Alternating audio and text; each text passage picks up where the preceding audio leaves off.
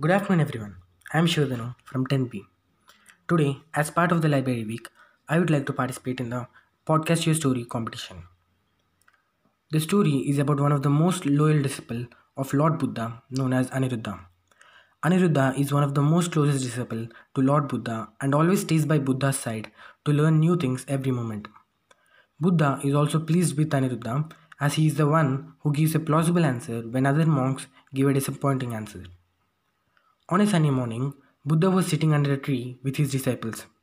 Buddha told them, The most important thing is not what we do, but the motive of us behind doing it.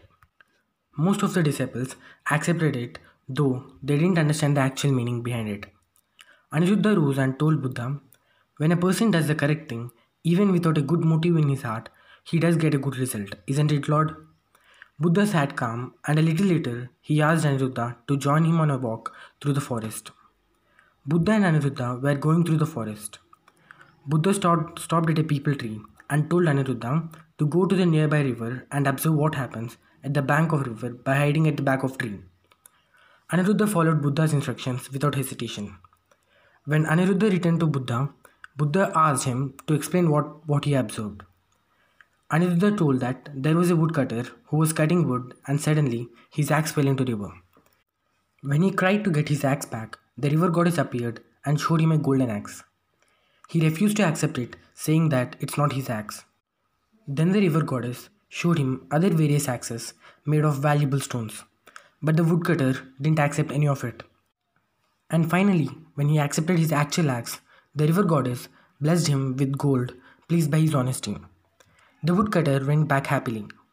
Buddha told Aniruddha to do the same task again. Aniruddha went to the bank of a river and came back to Buddha. When Buddha asked Aniruddha to explain what he had observed, Aniruddha appeared confused. Aniruddha told Buddha that he has seen another woodcutter who lost his axe in the similar way and refused the golden axe. He didn't accept any axe other than his own axe. When he accepted his own axe as the river goddess took away the axe and left, the woodcutter went back helplessly. Aniruddha stood confused as the river goddess responded in a different way when the actions performed by both the woodcutters were the same. Buddha continued his journey. On the way, they observed two people who were sitting under a tree. One of the person kicked the other on his backbone. They both started to fight. Buddha and Aniruddha observed it and left without uttering a word. After a while, they observed another two people under a tree. One of the person kicked the other on the backbone, but this time they didn't fight. The person who got kicked thanked the one who kicked him. Aniruddha was confused more now. Unable to control his curiosity, Aniruddha asked Buddha to explain why did the same action have different results.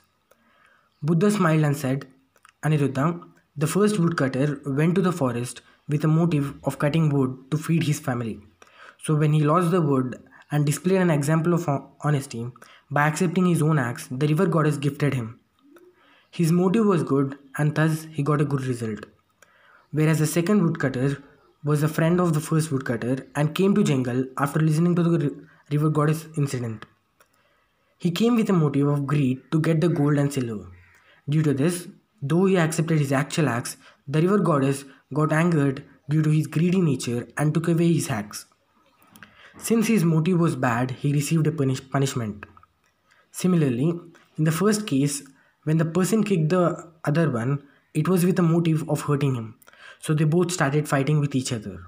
And in the second case, the person kicked the other one on the backbone to get him relieved from the pain that he had in his backbone. Since his motive was good, he got thanked by the other person. Aniruddha now understood what was Buddha trying to explain him, but still he had a doubt in his heart. Aniruddha asked Buddha, Sir, when the old lady came to you asking to save her son, you asked her to bring a handful of seeds from a house in which no one passed away. Her motive was to save her son, which was a good motive. But still, she didn't get her son back. Buddha smiled and told Aniruddha, It depends on the perspective the person observes the situation. You are saying that she lost her son even after a good motive. But if you look in the other way, she was brought out of out from the grief of her son's death, and she learned the universal truth that nothing is constant. Aniruddha felt enlightened and was very happy. Both of them left for their journey. The end. Moral of the story The first moral of the story is that in our life, the most important thing is not what to do a work. The most important thing is to have a good motive behind doing every work. The second moral of the story is nothing in this world is good or bad. Everything depends on the perspective the person observes from. Thank you.